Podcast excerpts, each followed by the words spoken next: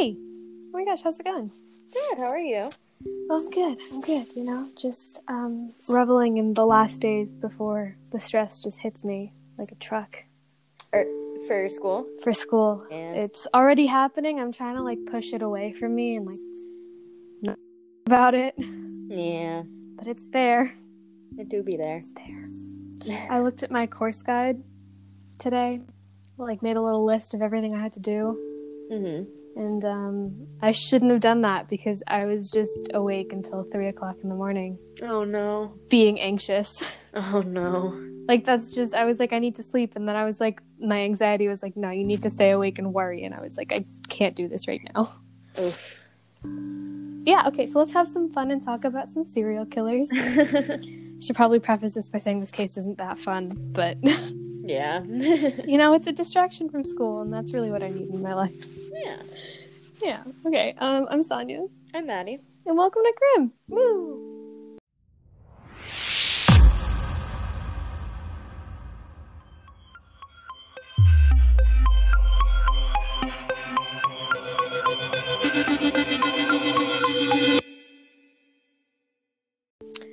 Okay, so um, this week we are in Alabama. Um, if you know anything about the United States, the Alabama is a lot of jokes come from Alabama. Um, this man isn't a joke, but he he's not fun, Mm-mm. not a good person. Um, this week we're talking about Thomas Warren Whisenhant. Um, I hope I'm saying his name right. It'll be in the podcast title and everything, but um, it's W H I S E N H A N T. And he was a 63 year old man from Alabama when he was executed via lethal injection for the kidnapping, rape, and murder of Cheryl Lynn Payton. 76. Um, he died on Tuesday, May 27th, 2010. And when he died, he was in jail for 32 years, 8 months, and 20 days before he was actually executed. And um, this was actually longer than any other prisoner had spent on death row in the state of Alabama. Um, yeah, he was there for a while. Um, but he was also the 241st person to be executed in state. So people have died in Alabama. He was just there forever before Mm. he did. What year was this? Um, so the crimes took place in 1976, Oh, but he was executed in 2010. Oh, okay. Yeah. Um, he was 63 years old Oh. when he died. Um, apparently, the appeals took so long because the judge made improper statements to the juries that caused like two different reversals, and it just made it take forever. And it was, it really, he shouldn't have been, like, he should have been executed much Oh, sooner. okay. Um, but it was like totally the judge's fault. He like did something, and the juries were like, "Guys, stop!" And, and it was a legal thing. I don't really understand law. I study science, so like went way over my head, but it happened. Um, so in 1976, he abducted Cheryl Lynn Payton at gunpoint from the convenience store that she was working at. She was 23 years old at the time. She was only a few days away from turning 24. Um, and I, I believe she was a mother as well, so it's very sad. Yeah, she, um, and it was at gunpoint too. And, like it was a convenience store. Like that's just it, if I don't know. I, for some reason, to me, I always am like, you like it's like a lower risk. You know, like all the high risk stuff that we talk about is like prostitutes or whatever. Yeah. But I don't know. It's just it. It scares me that that's possible. Yeah. He then took her to this wooded area in rural Mobile County that was apparently very out of the way, very secluded. Like he knew he knew the spot and stuff like that. And when he was there, he um, he raped her on the front seat of his pickup truck, and then he took her out of his car to the field next to where the truck was, where he brought the truck, and then shot her once in the head with a 32 pistol. He then dragged her body out of the way like further into this wooded area and then left the scene that day. Um, just really awful Mhm. things. Yeah. Um, the next day, he went back to where he had dumped her body in the woods, and he went back to cut off a portion of her breast and to cut her abdomen Ugh. open. Yeah. Um, he also removed her watch, which he gave to his wife as a present. And that's like that has happened a couple of times on like Criminal Minds and other like true crime things that I've Mhm. seen. And it's it's just I Yeah, hate it gross. so much. I Yeah. hate it so much. Like I I can't I, like there's just something about thinking about the fact that he murdered someone and took her stuff and then like gave it to someone else as Yeah. a present that just gets me every time and I really hate it. Um, but yeah, what did make it worse that her children were very young at the time that this happened. Um, she had two sons, both very young.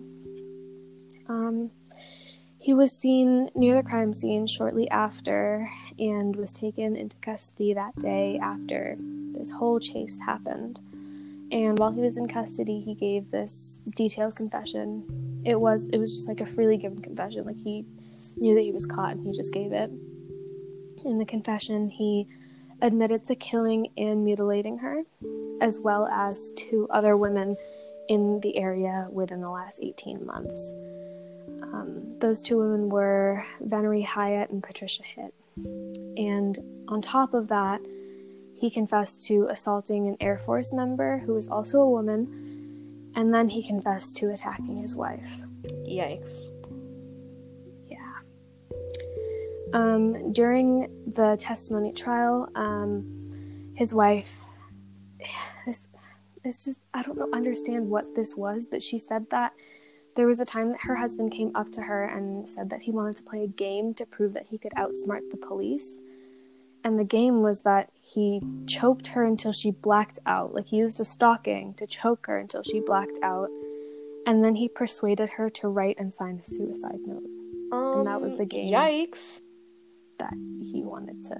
No, that's not a game. Yeah. I, I don't. I, I don't get it.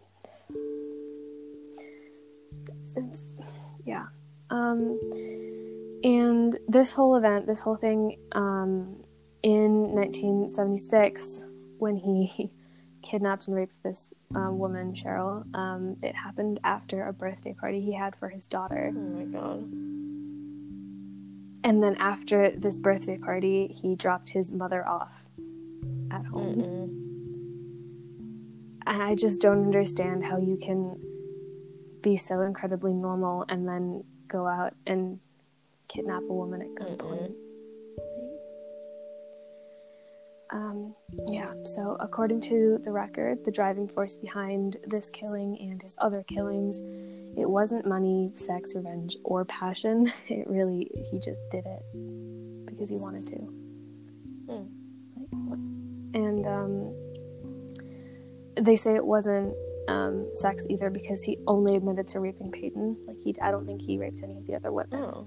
Um, and it wasn't money either because the only thing that he ever took from one of his victims was the watch that he gifted to his wife that he took from Payton. So it really, like, Yeah, what did he do it for? Really weird. Yeah. Um, he also apparently committed all of these crimes in silence. Like he didn't say anything to any of the women. And after they were dead, he spent hours mutilating their bodies as he just smoked and drank in silence next to them. Wait, what? He like he was just silent. He would just do things like like he would attack these women and just be completely silent. Like he wouldn't say oh, anything. Oh, he'd okay, he'd mutilate the bodies and then afterwards he'd be silent next to them. well, the whole time he would be silent. Okay, I thought you were sorry, I got confused. I was like, how could he mutilate the bodies while sit- standing next to them? Okay. Um, okay, so Thomas Warren Whisenhant was born in 1947 to a poor family in Prichard, and his household apparently was a hostile environment with a dominating mother who often physically attacked her husband, who was like a bit weaker, and oftentimes encouraged her kids to partake in said Well, I feel like violence. that's the motivation right there. You know, I do like every single time. I don't think there's been like a, a serial killer that we've talked about who has had a happy Yeah. childhood with no trauma. Like I, Well, I definitely no, feel like there's never something I was gonna say except for Israel Keyes, but he said his childhood was normal, but it really wasn't. Anyway, continue. Like even like I just maybe stop abusing your children. yeah, that would be a good thought. I feel like that might get rid of some of the serial killers. Only potentially. know? Oh. Um, in 1977, when he was on trial for capital murder, his sister Evelyn Stevens testified against him, um, or not against him, just like testified in the court as to like details of his Oh, life or whatever. And um, she mentioned that Whisenhant had slept in the same Ooh. bed until as their mother until he was seven years old, I don't like and that. in the same room as his mother until he was 16 years old. Did the other kids have Um, separate rooms? I think so, because it was just him in the room with her. Interesting. But then also, according to William Rudder, who was his like psychiatrist, um, he said, "quote Tommy resented his mother. He was afraid of her." End quote. So there's a very, it's like a very weird Yeah, dynamic weird that he had with his mother because, like, he was like very dependent on her, but also hated her. Um, according to Claude Brown, who was another psychiatrist who testified, he believed that the mur- like the motive for the murder was because the women that he murdered were substitutes for his mother. Like he said that they were direct represent re- representatives of his mother who were annihilated by him in order to maintain his like persona of her. Yeah, that that sounds Um, like the motivation. It Yeah. makes sense. It was really, I think it was only him who said it because, like, in the other articles I read, like, there, they said that there really wasn't a motive. Um, but this, it yeah, makes this sense does make sense. that that they were um, substitutes for his mother. Um, according to Stevens' testimony, after their mother had Tommy, she ended the sexual component of her relationship with her husband, but then he would get drunk and try to like seduce her. Her um, mother would then start screaming at him, and at that point, even encouraged the children to hit their father with like their shoes or other household objects. So she was very extra it was just not a good environment. Yeah, I don't think like growing up and seeing that would be mentally Yeah. stable for anyone. Um, yeah. And their mother was also apparently very controlling about money. Like she would go through her husband's paycheck to make sure that it was the exact amount that he gave her and then would also accuse him of stealing money. So there was a lot of fighting in the house and their father would actually get like the worst of their mother's wrath. Like most of the times she would yell at him and then tell the kids to also yell at him and like hit him and stuff. So weird that she encouraged the Um, children to do it. Yeah. Right? Like, I don't know what was going on in her head. I kind of want to read the psychological evaluation of her as Yeah. well. But, yeah. Um, in her testimony, she said, "quote I can remember a lot of times when my daddy was all bruised up. I can remember many times I would tell her, I would say, Mama, please just leave him alone. Come on back and leave him alone.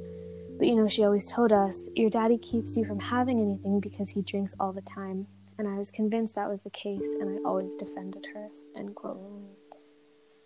So yeah, it was a very weird home Very environment. manipulative. Um, Sounds- very Yeah. manipulative. It does seem like there's a lot of emotional Yeah. there. Their mother was also very overprotective of Tommy. Like she basically babied him. Um, like whenever he was at fault for anything, um, she would just erase that. She'd be like, "Oh, it wasn't your fault. Like you didn't do anything wrong. Um, if he wanted anything, he got it." And along with that, she not Yeah. good at all. Uh, she also never let Tommy out of her sight um, until this one time when he got in trouble, and that's when things really changed for him and like their relationship. Um, yeah. Um, and Tommy changed as well. According to his sister, they were fine until he was around 12, and then he started becoming more violent and sometimes would even turn on their mother. Um, apparently, their mother had this accident when she was younger that, like, I don't really know what happened to her, but her lower arm was really weak, and Tommy would just grab that arm to hurt her. Oh, oh god. Um, yeah. I know. Yikes. Um, big yikes. So, just what I'm getting from this is that it, there was just a lot of emotional turmoil in that Mhm. household, and there was a lot that they definitely needed to work through with like a family therapist Yeah. or something. Yeah. Um, one night, Stevens says that she was making candy when she heard a car backfire. So she went outside, and it turned out that it was actually a gunshot, and a woman had been killed. Not good. Uh, yeah. The police found the gun that was used to kill her next to their house, and Tommy was instantly a suspect, which Yeah. makes sense because before this, he had also been involved in other minor crimes like theft, you know, like purse snatching. Um, he was also involved in like a minor assault of some women that was never charged, but it was there. He Mhm. did it.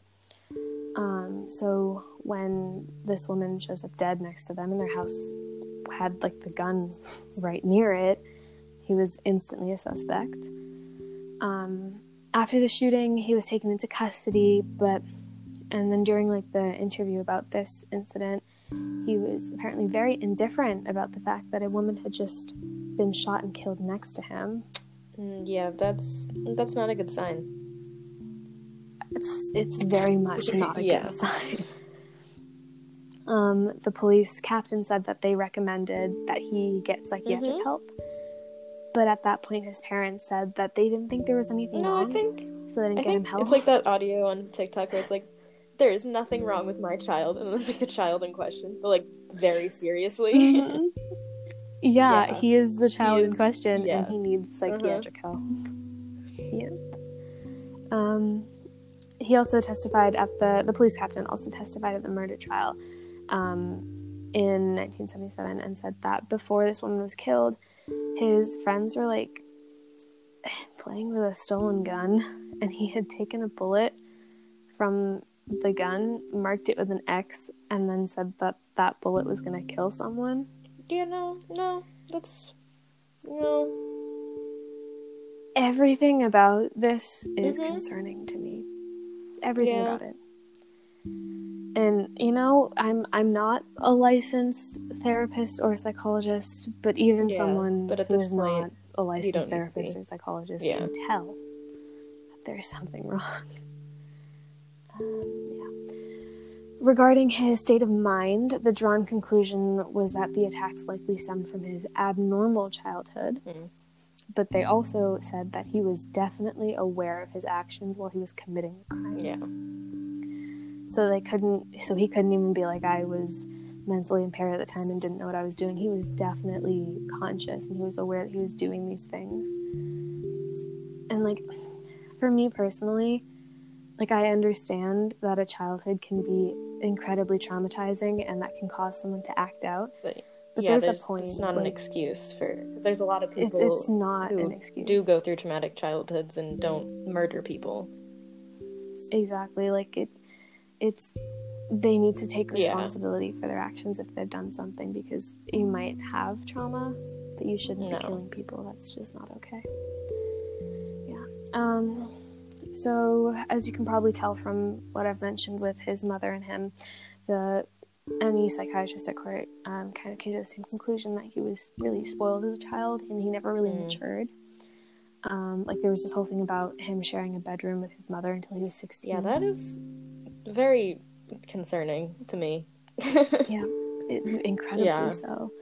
And there was nothing sexual But implied. It's still that- like um like a maturity thing, like the it was stated. Like I don't know, Yeah, they said it caused him to be very dependent on his mother. like it's a different thing which if you just don't have space in your house and you're all like sharing a room. But like if you have the option, you know, I don't know, Yeah, it's weird. exactly. Like even sharing a room with a sibling would be Yeah. better than with your mother. It was yeah, it was weird. Um, but they did say that this dependency, um, a side effect of that dependency was this resentment that he had for her. So she could have done better. Yeah. she could have done better. She, I just, I feel like you need to do some research before having a child. And the first thing that you should understand in that research is that you shouldn't share a bed with them until they're seven and then force them to sleep in the same room with you until they're 16 because that's probably And then unhealthy. give them everything they want with and Yeah. bail them out of trouble Blame them no matter what they did. Yeah. Exactly. So, yeah. Um, like I mentioned before, Tommy's father was also an alcoholic, and he didn't stand up for himself against the abuse that he got from his wife. So, um, he really had no functional father figure or male role model either, and that probably caused some of his problems. And was apparently looking at him and looking what his at what his father was doing. That was apparently what Tommy felt about himself Oh. which is also probably what caused him to want to lash out at these women who he like substituted for his mother. So he saw himself as kind of like his father. Okay. Yeah, and I think he wanted to Against retaliate what his against mother did to his father. what his Okay. did. Yeah. Um. So again, very psychological. He just needs therapy. Mm-hmm. Yeah. All right, so this was the evidence that was presented at the trial. Um, a man called Robert Lowell testified that he drove past the convenience store at 8:45 on October 16th, 1976, and during that time he saw Cheryl Lynn Payton in the store. And during the trial and everything, he identified that it was her with photographs. So like they knew that she was there at 8:40 9:45. Mm-hmm. Um, he also stated that on that evening it was raining and that he saw her sweeping water away from the entrance. So it was like definitely her. She was there. Um, a man called Tris Lowe also stated that he and his fiance stopped at the convenience store at 8:30, and he also saw Payton there at the time. He again identified her from the photographs. Um, he left at that point, but then stated that he went back to the store at 10 p.m. And at 10 p.m., the store was empty, and there were no cars in the parking lot. And he also mentioned that he saw a Coke machine that was open and had the keys in the lock, and that there was a broken pack of Coke on the floor and a mop nearby. So, 9:45, she was definitely there. 10 p.m., the store is in like a mess, and she's gone. When Tris Lowe saw the scene, he attempted to call the police using the payphone, but the receiver was broken, and there were these like Miller beer pony bottles, which is like like a beer bottle, but like the pony bottle is just like the type. I guess I don't really know that much about beer, but that's what Google said. um, so he went inside the store to use the phone to call the police. Okay. Um, a man called Gary Risher testified that he and his friend George Pendarvis were on a hunting trip on October 17th. So this is the day after. Um, and at 6 p.m., they said that they saw a man standing on the side of the road just watching them drive towards him. Mm, no. Yeah, if I saw a man on the side of the road, I would yeah. drive away. Pull a Yui. I would I would Yeah. yeah. Yui and then Mhm. leave. Um, so, but these are two men who are on a hunting trip. They have Oh, their yeah. guns and whatever. So they pulled by this man and asked him what he was doing. And they said that the man on the side of the road said he was just walking around. Um, apparently, the two thought that he was night hunting. So they said, quote, well, we know what you are doing here, end quote, as the man walked towards the highway. And I think that kind of spooked him a little bit. Um, yeah. Yeah. It would spook me too if I had committed a crime and someone said, "I know what you're doing Honestly, it here." probably would spook me in general. you, you're right. You're right. It would spook me in Yeah. general. I would. I would be spooked. Um, the next Monday, uh, Gary and George um, identified him in a lineup, and in court, they identified him as the same man.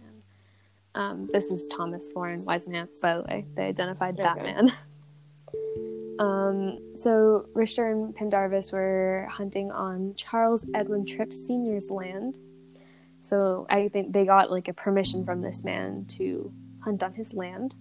And on Sunday evening, this was like they hadn't. This was before the lineup or whatever on Monday. Um, on Sunday evening, they had actually told Tripp that what they had seen, they had seen a man just wandering around on his property, and they thought he was Mhm. hunting. Um, so Tripp drove down to where uh, the two saw him on Monday, October 18th, and he walked out onto the field Uh-oh. like that was off the highway where this man was standing. And there he discovered the body of a woman.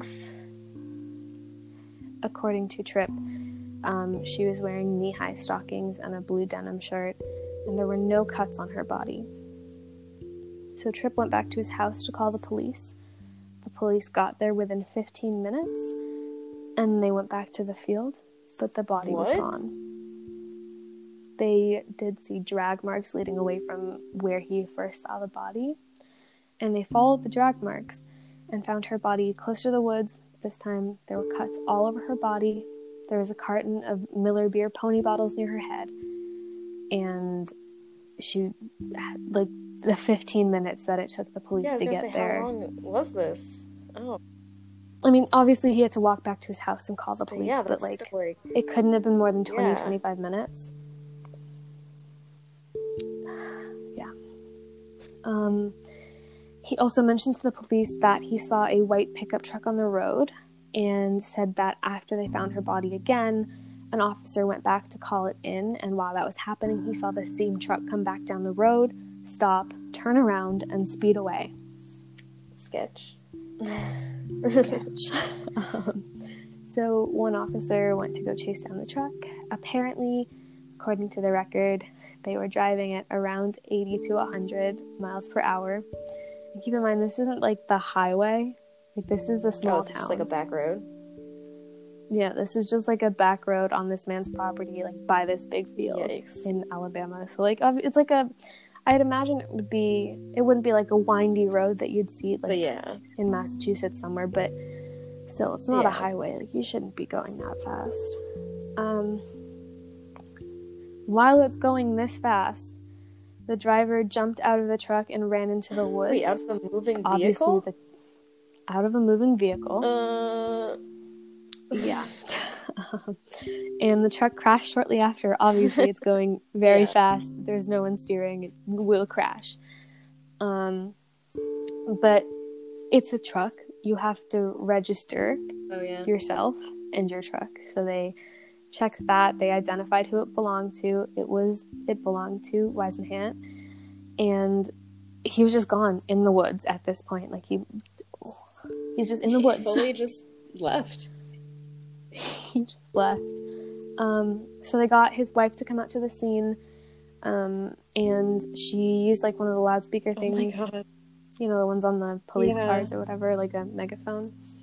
And um, she asked him to come out, and then he yelled back from in the woods. He yelled, "quote Baby, I have done everything they said I did." End quote. Gross. But he didn't come out, so they had to go But into the woods obviously to go like get. kind of close. Like, where does he think he's getting away? Like, Don't know. oh my god.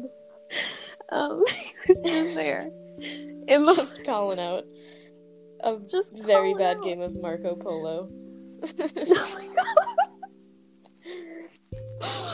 that is exactly what it was. Did he really think there was a chance for him? I don't I don't know what was Oh, going through his head. Like he really went back to the scene of a crime, dragged the corpse away, mutilated her body, and then was in his truck. Like In like 15 minutes. and also first of all, if you don't want to be suspicious, you don't see a police car stop, turn around, and then speed Yeah. away. That ain't it. Like clearly this man wasn't trying to escape. Yeah. Like that's not that's not how you flee police. So anyway, they went back into the woods to go like hunt him down or whatever. And he said, quote, You SOBs, I'm going to make you kill me. Unquote. Um, and then he was handcuffed and taken into police custody because where is he gonna go? Oh boy. Yeah. Um all right, so this is I found the court case for his like whole thing. It was very long. Very many words that I didn't know, but this is the conclusion and I think it sums it up pretty nicely. So it says, quote, Whisenhant filed his uh, this appeal seeking federal habeas relief from his second conviction and third death sentence Wow. for the 1977 murder of Cheryl Payton. We hold that Whisenhant received effective assistance of counsel at his 1981 trial because trial counsel made a reasonable strategic decision not to present evidence of insanity. In addition, the FBI profile reports and a coworker's statement were not material to either the 1981 guilt phase trial, where no evidence of insanity was presented, or to the 1987 penalty phase trial, where abundant evidence of mental illness was presented. The prosecutor's closing argument that no coworker had testified that Whisenhant was insane did not misstate the evidence and properly respond to the defense's closing argument. Finally, the trial judge did not evidence bias or partially partiality.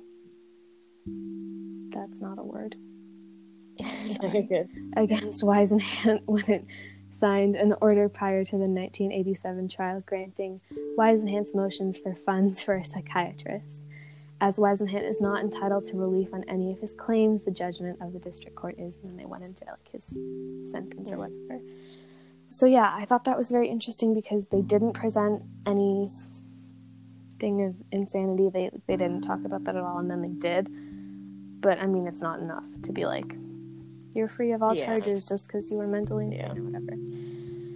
Yeah. So um, he was very clearly in clear mind Mm-hmm. when he He knew what he was doing. he knew what he was doing, which is honestly terrifying. Yeah. Um. Yeah, so he was given the death penalty. He was in jail and then he was executed. But he did have visitors before he was executed. Um, Bill Hodel is a death penalty opponent who visited him frequently, and before he ended up moving to St. Louis. Um, so he had him as a vis- visitor. And then one of the other people who visited him was Mara Tillman. Um, her uncle, Larry Tillman, was the arresting officer in 1976. Oh, interesting. Yeah, I don't know why she would. What's going on in her head, too? Like, Yeah. um, yeah. According to his attorney, Richard Cohen, Mara had actually written to him multiple times to understand why he did what he did. And apparently, through these correspondences, she became from someone who hated him to someone who visited him regularly. Hmm. I'm not sure I love that. I don't know what. I don't love it either. Um, and what's more, apparently he left her all of his belongings and the ninety-six dollars and twenty-four cents in his inmate account. Wow. Really love yeah. You know, take what you will from that. okay. Somehow he can write enough or justify his actions enough that she visited him regularly. I really Mhm. hate that though. Like, God. Um. Also, apparently, this man was very devout. Like, on his last day, he spent most of his time reading the Bible and then was baptized before he died. I really don't get why that happens to so many inmates. They just become so religious. Very Yeah, and it's always Christianity. Yeah. Like it's always they just start reading the Bible. But I have seen it multiple times too with a couple of different other serial killers very weird. where they just want to get baptized again. Like I don't know if that's gonna save know. you. you I don't think someone. the Christian God is that forgiving to forgive for murder. I mean, I don't know, man. you think you could just like get away with it? I don't know. Like is that what the Bible says? I like genuinely don't know what the Bible says. But mean, does it it, say that if you like forgive yourself? Forgiveness, but I don't know if it's. I don't know. God, does forgiveness extend to murder? I don't know. I don't know enough about Christianity. Okay, that's a lot for me because if forgiveness extends to everything, who's in hell? Like, is the people who don't What? believe. Apparently. I just imagine you're like an actual murderer and a rapist, and you just baptize yourself and go to heaven, but then some person who's an atheist and like is a good person just goes to hell. That's very Yeah. backwards to me. That's why it confuses me. Yikes. Anyway, um, he did the whole Bible thing before If anyone actually knows how Christianity works, let us know. yeah, honestly, please. Like, are did what we just say is that correct? Because if it is, I have a few I'm gonna be issues. I I have very many issues with that. Um, yeah, just that's a lot. Um, also, before he was executed in the visitation room, the people who came to see him off sang "Amazing Grace" to him. Wait, can you repeat that? In the visitation room before he was executed, like the people who came to see him off, like to see Mm-hmm. him die, they sang "Amazing Grace" to him. Wow. Love that for him. You know, I gotta say, the fact that he's a murderer makes me think that he didn't. Yeah, maybe that. a little bit. Um, he declined last words, but right before he was going to be executed, he raised his left hand as far as he could and he smiled, presumably at the people who were watching him be Like executed. waving? Like I think it was like a little Mm. wave to the people who supported him. kind of gross. Really Yeah. gross. Um, especially because Payton's family were there and they witnessed this. Like they saw this action happen. They saw him wave or like whatever or acknowledge his supporters. And they were there because he had killed their family. Yeah. Yeah. Yikes. Gosh. Her husband was there and he said, quote, he had no remorse, none. He died a much, much easier death than my Yeah. wife, end quote. And he did. He did. That he, I can't even imagine what she went through. And he just went to sleep After being baptized. Don't forget that. after being baptized, after being in jail, after having people just sing Amazing Grace to him. Yeah. Um, her brother was there as well and said that there really wasn't justice served. They watched him die an easy death. Yeah. That's yeah. Like obviously, it he he was on death row Mhm. because he did these terrible things. But they are very right where he just, I I feel like he Yeah. he That is one of the arguments against the death penalty actually. It's kind of an easy way out. I understand it. It really is an easy way out. Like And a lot of people want it. This- Like uh, Israel Keyes, he's one of the people who's like, just I'll give you information, but then you have to kill me. Yeah, because I feel like it's just like, like Yeah. easy, like, and it, it bothers me so much because these people have inflicted so much pain Yeah. on other. Usually, people on death row have been murderers, like those who have killed people. Yeah. It's, it's a lot for me. Um, his attorney, Richard Cohen, um, he was on the case for 23 years, and he was the one who did argue insanity. Um, in this insanity little thing that he said was that he was in jail in the 1960s for attempting to murder a member of the U.S. Air Force while he was also serving, and then during that time, he was diagnosed as psychotic with paranoid schizophrenia. So he said that he was just insane and shouldn't be prosecuted to the full extent of the law because of this mental illness. Um, and then in a letter from his sister, she wrote, quote, I know there are a lot of people in Mobile who are jubilant and saying this is a long time coming. But upon reflection, this is a sad day for the state of Alabama because the state is executing a man who is clearly mentally ill and it's very, very sad. Unquote. I mean, yeah, I can see that. and I get that it was it was sad that they executed him for that, but he didn't deserve to be free at all, Definitely not. which was like he deserved to be behind Yeah. bars.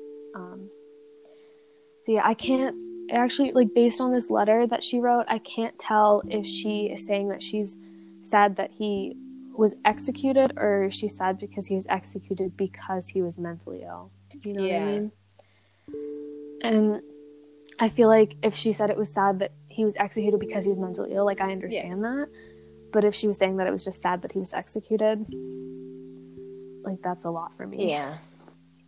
Yeah.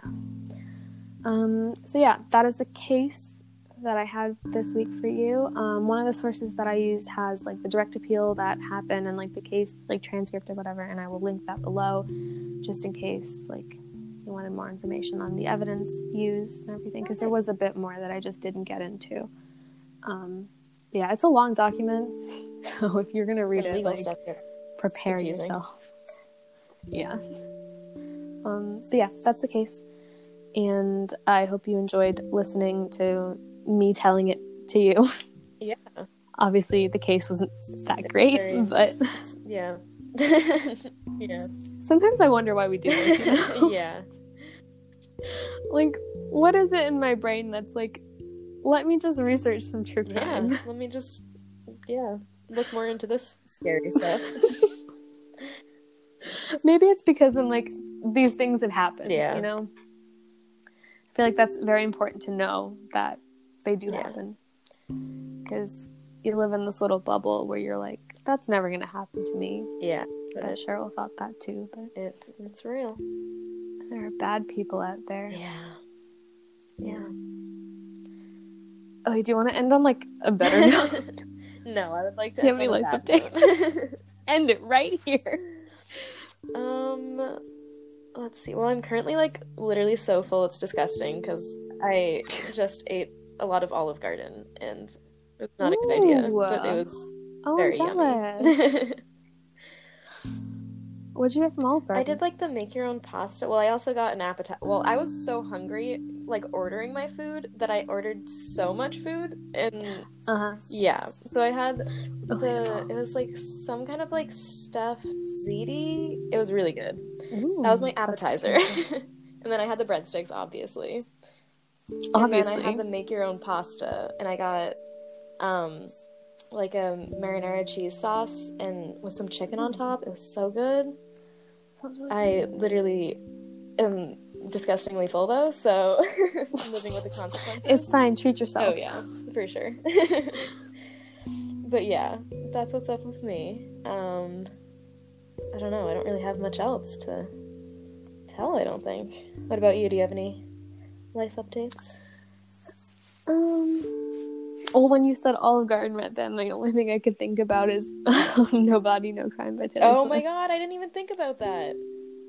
Wow. Um, oh my god, yes. But yeah, um, that's it for me. Oh, I got um, uh, one of like the PCR COVID tests the other day, and it was the worst experience of my entire life. Is that the like brain one? Um, well, no, it's like the one that you get at CVS and you do it yourself. So you just like stick it up like an Oh, inch. okay. So it's not bad. But the thing was, like, my mom and I went together because we both like had appointments that were ten minutes apart. So we just went Mhm. together, and my dad went in a different car. Um, and so we got there, and the lady like hands us the bag, and she was like, "Have you done it before?" And we were like, "Yeah, we've done it before because I did it a couple months Mhm. ago." Um, and then she was like, "Cool." So she hands us the bag, and then she leaves, and she comes back like five minutes later with a diet coke, and she's just sitting there drinking the diet coke, and my mom and I are sitting in the car, like, "Are you gonna, like, are you you gonna go through the instructions? Like, I know we've done it before, but you're still supposed to go through them." And she just didn't. um, so it was it was really because like, like I feel like there it's like a a test, you know, like it's a COVID test. You want to do it right so you get the results correctly. Um, and it's just she just didn't. She was very unhelpful, Yikes. and I think my mom did it Oh, wrong. no. So you know, we'll see. Yeah, yeah, that's why for my school, when we went back in the after the summer and when we're going back now, they have they send us we get sent the COVID test to our house and we do it ourselves. So it's it makes me very wary that some people probably aren't doing it right and then they could just return Yeah. to campus. And also they didn't give us a timeline on timeline on when we should complete it. So like it's literally two weeks before we're going back to school now, and I just got mine in the mail. And I'm like, I shouldn't do mine now because it's two weeks and I still have to work this week. So, like damn. that's very concerning to me. But anyway, so have you gotten your results back yet, or? I haven't gotten it for that yet, but I um because I'm flying out soon, so I tried to get a rapid test, and um, I was negative for the rapid good. test. I know it's like not as accurate, but um, Yeah. I'm hoping my PCR is actually negative as well. Because my friend texted me, and she was like, "I just got on the flight, and they said that if you don't have proof of a test, it's a 500 pound Wow. fine." And I haven't been told anything about this, so I'm assuming it's not going into effect when I'm flying. Let you on the flight? Mhm. Interesting. Well, I mean, I think it's because like, like you're just you have to quarantine, like it's mandatory to quarantine or whatever anyway. Yeah. but no, they haven't so far. They haven't put in any like restrictions in there. Like you have to get the test done. Mhm. Um, so we'll see what happens. We'll hope that my PCR one gets back soon. Yeah. If I did it right, I don't. I don't even. yeah. But that's good that you're able to go back because they have a. They're in another lockdown now, right? Yeah, Yeah. But life is good. oh yeah. So good. I will be having another mental breakdown Oh, for sure. soon. For sure. Yeah. Hopefully, it'll be before the next episode, so I won't have it during recording. I'm still waiting to go back to school and then get sent home a week later. So I mean, that didn't happen last time though, so maybe it'll, maybe it'll be fine. it didn't, but I think there's gonna be another lockdown when, or at least gonna be suggested, strongly suggested that there should be another lockdown when Biden gets in. Oh, you think- know what? You're yeah. right. You're right. I forgot that this is a new year and hopefully a new start to this country. Villanova's like, nope, we don't see that. so I don't know what they're doing. They put their faith in God. Apparently. Tell Father, what's his name? Father Mhm. Peter? Tell Father Peter to just pray harder. I will. I will. I'll keep keep a solid. Wait, ask. Father Peter about our religion question. I will. I talk to him often. Could you imagine? Just Special guest on our next episode. Oh yeah. Um, I can't. That'd be good. Yeah. Be good Yeah. Alright, do you have anything else to add? Uh, that's it from me. You got anything? Wait, I don't. Well, thank you guys for listening. If you've made Yeah. it this far into our life Thank update, kind of went on a tangent. yeah. But you can also check us out on our social media. Um, our Instagram is Grim Podcast, and you can follow us, like our photos, DM us. From there, there's a button to email us. You can email us at thegrimpodcast at gmail.com. Um, email us stories of your own, like creepy, ghosty stories, if you have any, um, or um, suggestions for cases, or like if we you know, like our question about Christianity in this one, if we have a question that you know the answer to, if you know the answer to our religion question, hit us up. let us know. Um, we also have a Facebook, Grim Podcast, and a Twitter, Podcast Grim. And other than that, just um, tell your friends and family about us and give us a good review. Yeah, we'll see you guys next Yeah. week. Stay safe, stay healthy.